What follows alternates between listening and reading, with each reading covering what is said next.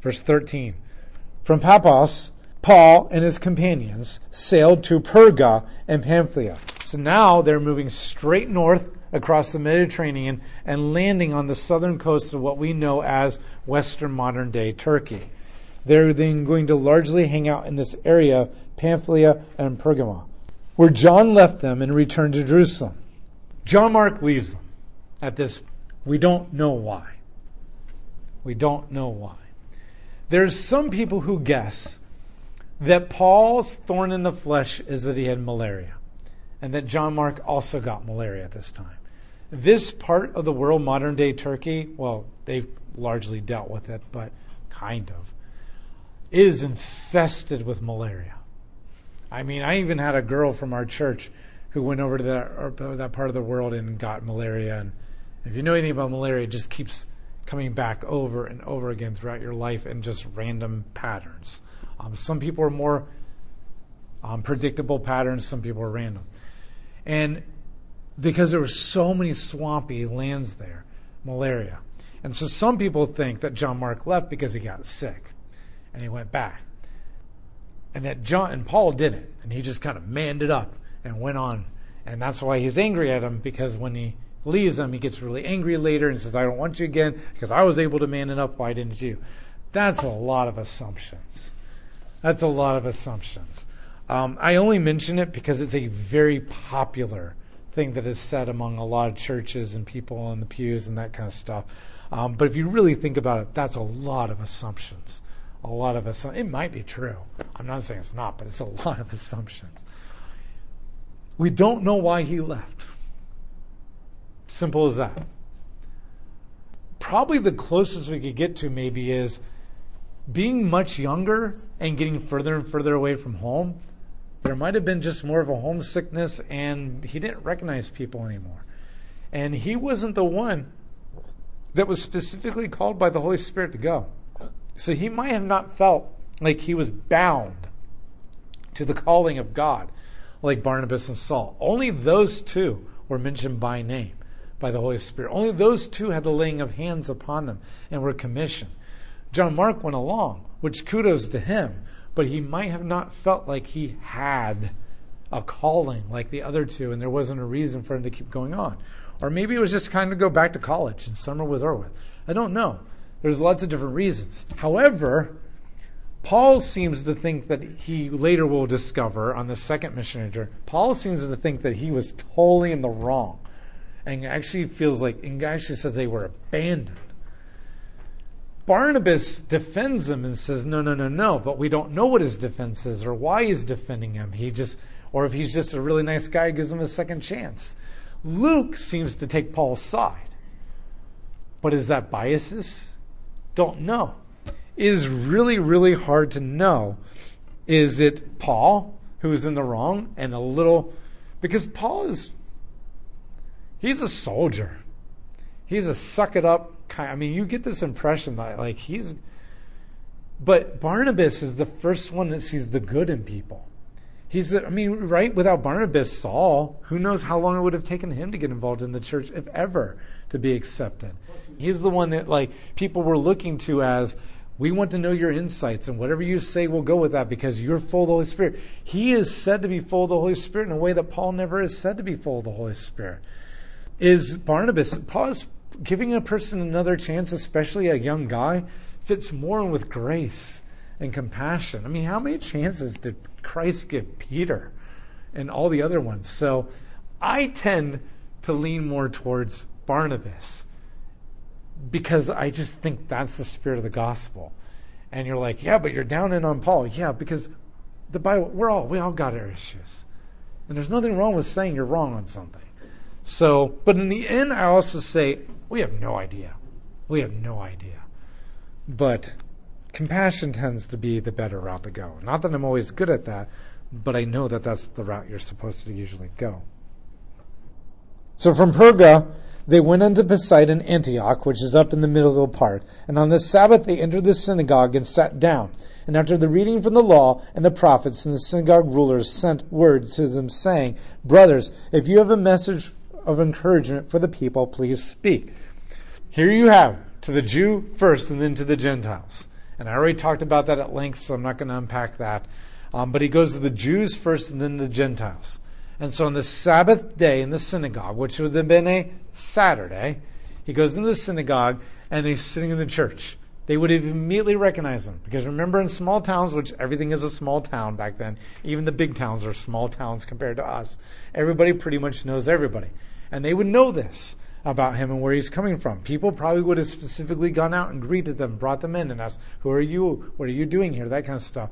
That's hospitality. They wouldn't just be like, well, who's that person over there? I don't know. And then gone back to doing their things. People would have been delegated to finding them and seeking them out and questions. Yet there's something about them that they're respected. They, they probably immediately realize why. Okay, so normally in a synagogue, they would do a reading from the, the, the law, meaning the, um, the Torah, the first five books of the Bible and then they would do a reading from the prophets, which the prophets also to the Jew included like Joshua, Judges, Ruth, all that kind of those books.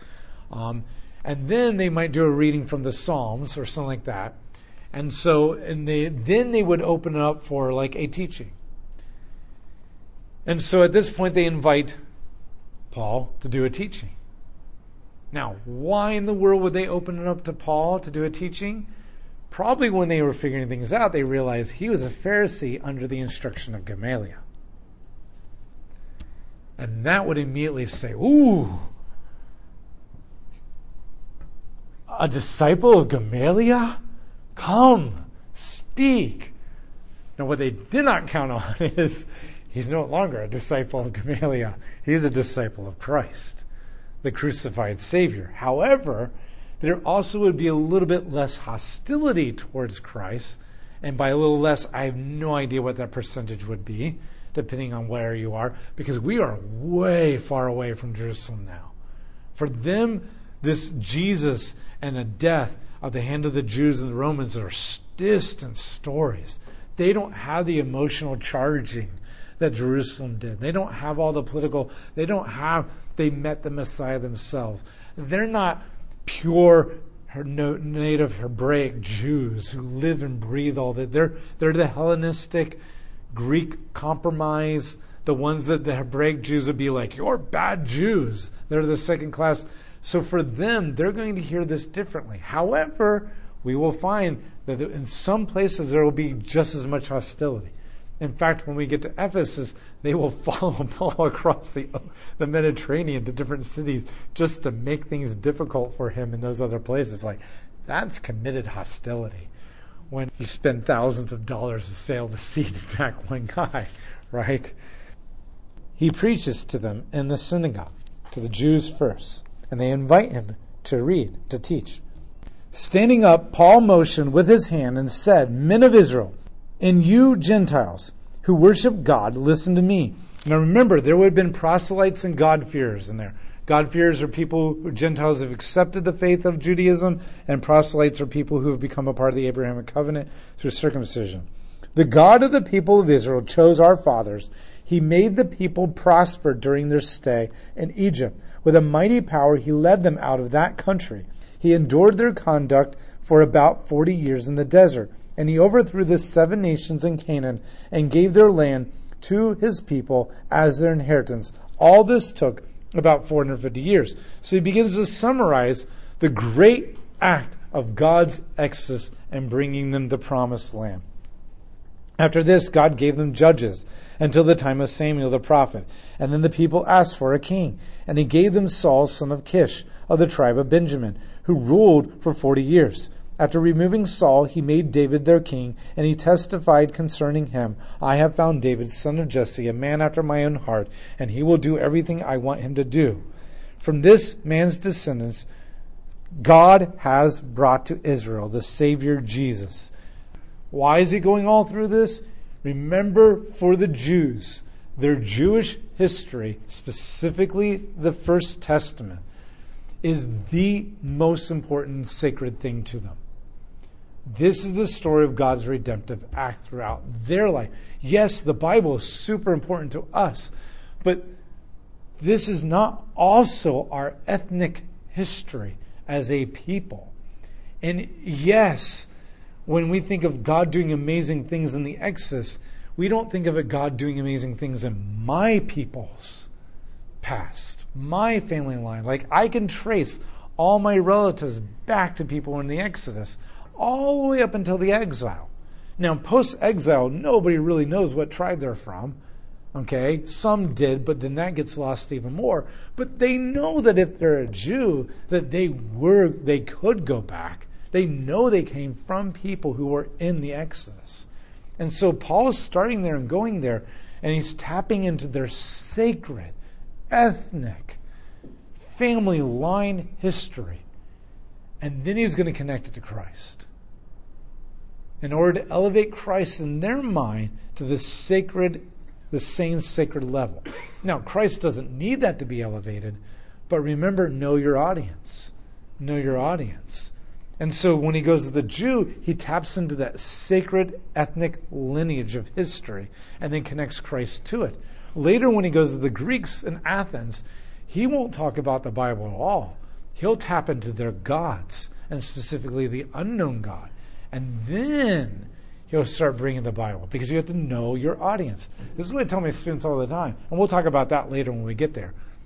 But I tell them all the time you wait, don't, don't, unless the Holy Spirit says otherwise, don't start with the Bible when you're witnessing to atheists.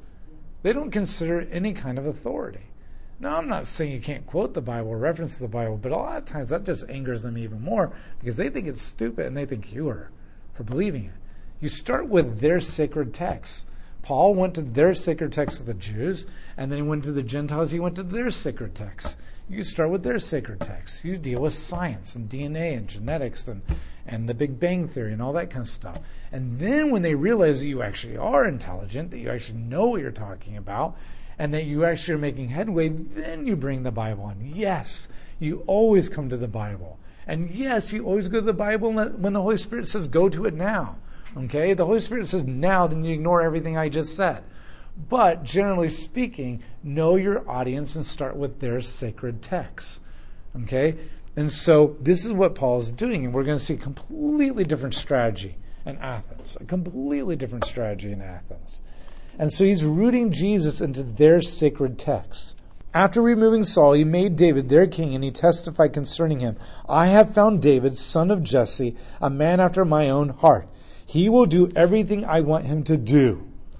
Now, on a side note, I'll mention this too. The new sacred text of America is becoming Satanism and the occult and witchcraft. You need to learn that because you need to tap into that. And I don't mean tap into that power, but um, you need to be able to say, like, Christ is greater than that. Christ is greater than that. Or, yeah, you have to do this and this and this in order to have power. But with Christianity, you just have to do this and this and this. Like that, that contrasting is so important to understand. Know the sacred texts of your people. And if you're listening to this in a different country, then you probably have different t- sacred texts to be aware of. Even the Psalms quote from the Egyptian books. The Psalms. They actually quote from Egyptian texts and that kind of stuff in order to make their points. From this man's descendants, God has brought to Israel the Savior Jesus, as he promised. Before the coming of Jesus, John preached repentance and baptism to all the people of Israel.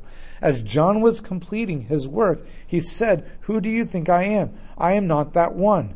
No, but he is coming after me, whose sandals I am not worthy to untie. Now, what's interesting is he goes into John the Baptizer, which we haven't seen earlier speeches in Acts do. And most likely is because John might be even more famous and more known than Jesus out here in the outskirts. Jesus is a politically controversial figure that they've heard about. John the Baptizer was a accepted prophet from God from the Jews in Jerusalem. And so, and they also probably don't know John the Baptizer as well because they didn't physically see him or baptized by him. But many of John the Baptizer's disciples have already made it out to this part, way before Jesus even died on the cross. Remember, Jesus only had a handful of disciples. And then when he died on the cross, then the Holy Spirit came. John began to send his out way before Jesus died on the cross. And we're going to find out that there are people who have already been baptized by John and are disciples of John way out in the Mediterranean world. And so they would be more familiar with John, and John is less controversial. John was more universally accepted. And so he goes, and John looked and acted and talked more like an Old Testament prophet than Jesus did. And that's what made Jesus controversial. And so for him, them, John's like the old prophets. So he goes from the Old Testament or the First Testament to Jesus as the descendant, but then he loops back around onto John as an extension of the Old Testament prophets. And, or, and then says, and then, John pointed to Jesus and said, "He is the man." So notice his strategy, why he's do, dealing with John when other messages have not dealt with John up to this point. As John was completing his work, he said, Who do you think I am? I am not that one. No, but he is coming after me, whose sandals I am not worthy to untie. Brothers, children of Abraham, you God fearing Gentiles, it is to us that this message of salvation has been sent. The people of Jerusalem and their rulers did not recognize Jesus. Yet in condemning him, they fulfilled the words of the prophets that read every Sabbath there might be a good chance that what they read from just happened to be about Jesus the Messiah. Just like when Jesus went into Nazareth and he read from Isaiah 64 in order to talk about himself. And so he basically is saying is this Jesus is the only one that fulfilled all the prophets. The prophets that you read about every single day in your or every single week in your synagogues. Though they found no proper ground for his death sentence, they asked Pilate to have him executed. The people of Jerusalem and the rulers, verse 27, did not recognize Jesus, yet in condemning him, they fulfilled the words of the prophets. So, ironically, the Jews in condemning him and killing him was exactly the fulfillment of the prophets that are read every day in the Sabbath. Though they found no proper ground for a death sentence, they asked Pilate to have him executed. And when they had carried him out, all was written about him. They took him down from the tree and laid him in the tomb, but God raised him from the dead. And for many days he was seen by those who had traveled from Galilee to Jerusalem, and they are now his witnesses to our people. Notice that what's different for the first time in this speech, too, is normally Peter Nolan said, You killed Jesus. But they didn't say that this time. They said, They killed Jesus. Your fellow Jews but not specifically you. Because these people had nothing to do with it. We tell you the good news. What God promised our fathers, He has fulfilled for us, their children, by raising up Jesus, as it is written in the second psalm You are my son. Today I become your father. He is quoting from Psalm 2 7. And this is specifically a psalm about the Messiah. There are there are two major psalms that are about the Messiah, and that's Psalm 2 and Psalm 110. There's a few other that are minor, but those are huge focuses. This is um, them talking, Today you have become your father. The fact that God raised him from the dead, never to decay, he stated in these words I will give you the holy and sure blessing promised to David. So as stated elsewhere, you will not let your Holy One see decay. This is a quotation from Psalm 16:10, and this should sound familiar because this is what Peter quoted from in his speech to the Jews. And basically, once again, Paul's using the same quotations as Peter to show that this is the same ministry as Peter to the Jews and to the Gentiles. And now we have Jews and Gentiles here. And he's making the argument that I have been promised that my, David says, I have been promised that I will not decay. I will not decay in the ground. And remember, way back then, Peter made the point that, but David did decay. And he, there's his tomb over there in Jerusalem. We can like spend five minutes walking and go visit it. Yet, this Messiah did not decay. And so what Peter, what Paul is saying, like Peter did, is that's a false promise if we're talking about David. But the only way that that could be true is resurrection. But it also has to be a descendant of David for resurrection. And the only one that meets that bill is Jesus. And even though you weren't there, you've heard all the stories by now. You've heard all the stories by now. For when David had served God's purposes For his own generation he fell asleep, and he was buried with his fathers, and his body decayed. But the one whom God raised from the dead did not see decay. Therefore, my brothers, I want you to know that through Jesus the forgiveness of sins is proclaimed to you. Through him, everyone who believes is justified from everything you could not be justified from by the law of Moses. Take care that you that what the prophets have said does not happen to you. So he makes the point, look, you know the law has not perfected you ever. The law has pointed out your sinfulness. The law has pointed out your lack of righteousness, but the law has never perfected you in any kind of a way. And so take note from, then he quotes Hebrews 1 5. Look, you scoffers, wonder and perish, for I am going to do something in your days that you would never believe, even if someone told you. As Paul and Barnabas were leaving the synagogue, the people invited them to speak further about these things on the next Sabbath. When the congregation was dismissed, many of the Jews and the devout converts to Judaism followed Paul and Barnabas, who talked with them and urged them to continue in the grace of God. Many, many people were attracted to this. They heard something, and they whatever they heard from John the Baptist over the sea, whatever they heard about Jesus from over the sea, Paul has come and he's speaking. And he's connecting all these dots for them. But the other thing that's probably really sticking out to them is Paul is a highly educated Jew, a Pharisee, under the tutelage of Gamaliel. And so he brings credentials. And so this isn't just Jimmy Joe Jew down the street that walked in and started connecting dots for them. This is a high respected, well educated, elite scholar and that would carry weight for them. But notice isn't, well, just because Paul said it, we're going to accept Christ either. You're not seeing that either. You're not seeing them immediately accepting Christ right here, just as they're interested. They want to hear more. They invited him back. They keep talking. So this isn't just blind celebrity, accept them and follow them, but it also is you do have credentials, and this kind of makes sense. And we've been waiting for a Messiah for a long time, and nobody's ever talked like this before, ever. And we're interested. And they keep prodding and urging for more to be said.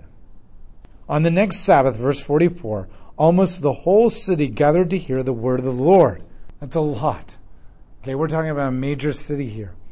When the Jews saw the crowds, they were filled with jealousy and talked abusively against the Paul what was Paul saying. Now, just like Peter, the hostility is kicking up. And most likely, and I only say this because this is what happened with Peter in Jerusalem, and this is what happened with Jesus in Jerusalem. Most likely, it's the elite Jews, the ones who have power. For you and I, like commoner, we're not teachers, we don't have political power, we're not the elite. When somebody else starts like sharing the gospel and teaching things, we're not likely to get jealous we might think, wow, I really wish I could talk like they do and make connections like they do. But we might not get jealous. Jealousy is a result of losing power. Either losing power and your friends are going over to them and no longer hanging out with you, or losing power that you no longer have political, economic, financial hold over people anymore. And so, most likely, these are the elite, the leaders who are interested what's ironic is they're like, come, teach, say something. And now after a few weeks, they're like, I don't like this guy. I don't, I, nobody wants to listen to me anymore. And I don't also, I don't know if I'm about this Jesus guy because just like in Jerusalem, embracing Jesus means giving up your power. If you reject Jesus, you can maintain your power. Then Paul and Barnabas answered them boldly. We had to speak the word of God to you first, since you reject it and do not consider yourselves worthy of the eternal life, we now turn to the Gentiles. For this is what the Lord has commanded us. This is the first time that this has verbally been directly spoken out loud. God intended you to be the people that He used to take the gospel to the entire world. But because you're rejecting it, God is going to go to the Gentiles and use them to take it to the Gentiles is incorrect to say that his announcement of turning to the Gentiles means that the Jews would no longer be preached the gospel to from this point on, or that they would never respond to the gospel again. Because that's not true. Because in city after city after city after this city, and even when Paul is in Rome in the very last chapters of the book of Acts, he's going to still go to the Jews first. And he's still going to give them a chance to respond. And many Jews will respond, even though many will continue to reject it. So Paul is not saying, God is done with you, Jews. You're being rejected. You will not have the gospel preached to you anymore, nor will you be able to respond anymore. Nor is God saying that the Gentiles are only being offered the gospel because the Jews reject it. That God never had any intention of going to the Gentiles.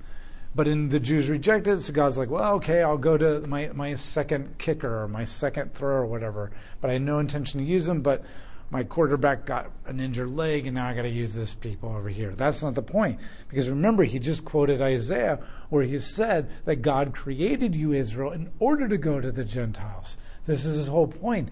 We can go to Micah, Micah chapter 4, and Isaiah chapter 2 and, and many, many other prophets where they talked about that the whole point is that God's cosmic mountain would be open up to all peoples of all nations and all languages. This is always God's plan. The point that is going to be made here in the book of Acts is that it's always going to be available to the Jews. And the gospel is always going to be preached to the Gentiles. They're always going to have a chance to respond. It's just that God is going to open it first to the Jews first so that he can use them with the Gentiles but when they reject it, he will go directly to the Gentiles with the people that he's already, that the people have already responded. And then he says this I have made you a light of the Gentiles, and you may bring salvation to the ends of the earth. Here he's quoting Isaiah 49. And he is telling right now, remember Isaiah 49? God specifically said, The reason I created you, Israel, was not to be my favorites, but was to be my mouth and my feet to go to the Gentiles. The whole purpose of choosing Israel was to send them out to the world. And so Paul is standing here saying, I am here to give you the chance to fully embrace your Messiah and then to become the reason that God created you. But you are now rejecting your Messiah, which means you're also rejecting your purpose and your mission, which means I'm going to go to the Gentiles and go directly to them because that was the purpose of your existence to begin with. What do you do with a hammer when it can no longer function as a hammer? You get a new tool because the house still needs to be built. It's sad because hammers are very beneficial. and they're very efficient. But when they rebel and break on you, then they're not useful. And this is what Paul is saying. When the Gentiles heard this, they were glad and honored that the word of the Lord and all that were appointed for eternal life believed. Now that's interesting. In Jerusalem, they got mad and they attacked and they killed or arrested and imprisoned. Here, they took the warning and they realize, yeah, the prophets do say that. This is actually making sense. The word of the Lord spread through the whole region. But the Jews incited God fearing women and high standing and leading men of the city. But the elite, some of the elite still aren't on board. Some of the elite are still not on board. They've stirred up the persecution against Paul and Barnabas and expelled them from the region. And so they shook the dust off their feet and protest against them went to Iconium. And the disciples were filled with joy and with the Holy Spirit. They were driven physically out of the city because the leaders did not like them. And the leaders stirred up people that they know would be as the Bible in the First Testament like to call them worthless scoundrels. Okay? People are easily bent to power and money to do what power and money wants them to do because they're hoping to get some of that. And they went and they did it and they drove them out. They passed laws. They said high ranking people. So most likely these are people well connected and knew how to drive Paul out. Then the hostility was so great that they followed him to the next city in order to make trouble there. Iconium is the next place that they're going to go. But notice, in contrast, they were filled with joy. and they were filled with the Holy Spirit. Now, this is huge. My personality is no matter how well something might go, all I need is a few things to go wrong, and I immediately dwell on that. I get depressed. I beat myself up. I immediately critique and criticize everything that I've done and accomplished. I feel worthless and all that kind of stuff. And yet, they were so filled with the Holy Spirit, the Spirit was like, but look at all the people accepted Christ. Because they did not care about the approval of men. Here's the key. So I'm doing my study on Revelation. And in, I'm in chapter 13, 14 with the witnesses and stuff like that. And there's this theme that keeps popping up over and over again the constant persecution and the judgments are coming at the end of time. When you love people for who they are and wanting them to know Christ, but you don't love people's approval and acceptance and the need for them to like you and the need for them to approve of you because your approval found in Christ is greater than that. That's when they can't do anything to harm you. I mean, they can. But it's not going to deter you. It's not going to slow you down. It's not going to make you give up because you know that there's something greater. Something greater. And that, that's hard. That's the key. Now, it doesn't mean that you won't struggle with that. Okay, there's great examples of great prophets. People even like Spurgeon, who really did not, I mean, he was willing to call out major sins in the church, major lacks, think, horrible things that were coming to the church. Liberalism and other things, and I mean bad liberalism, not just liberalism. Okay? Coming into the church and that kind of stuff. He saw it five years before it came, and they and he didn't care. And he struggled with depression. There were days he couldn't get out of bed because he was so depressed. The, the prophets, Jeremiah says, I don't want to do this anymore. I give up. I'm no longer going to preach the word of God. Elijah even said, I quit. But they wrestled, though. And ultimately, in their desire for the people to know God, and they did not care about what other people thought about them because Christ's opinion only mattered the more, or Yahweh, allowed them to take the persecution, the insults, the rejections, and all that kind of stuff and keep pressing on because living the gospel with a smile is not the mark of the true believer.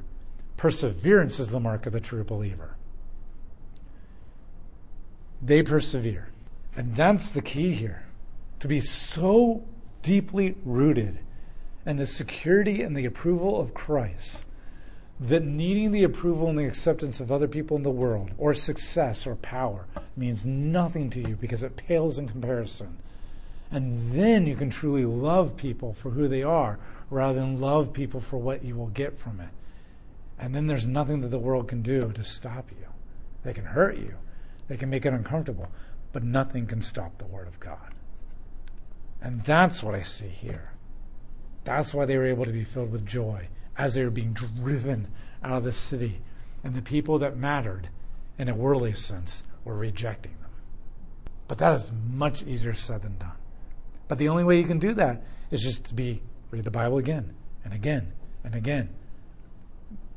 The only way that you can truly realize who God is and what his approval really is and who you are in God is just to read the Bible again and again and again. And the more you immerse yourself in that, the more your identity changes and the more effective we become.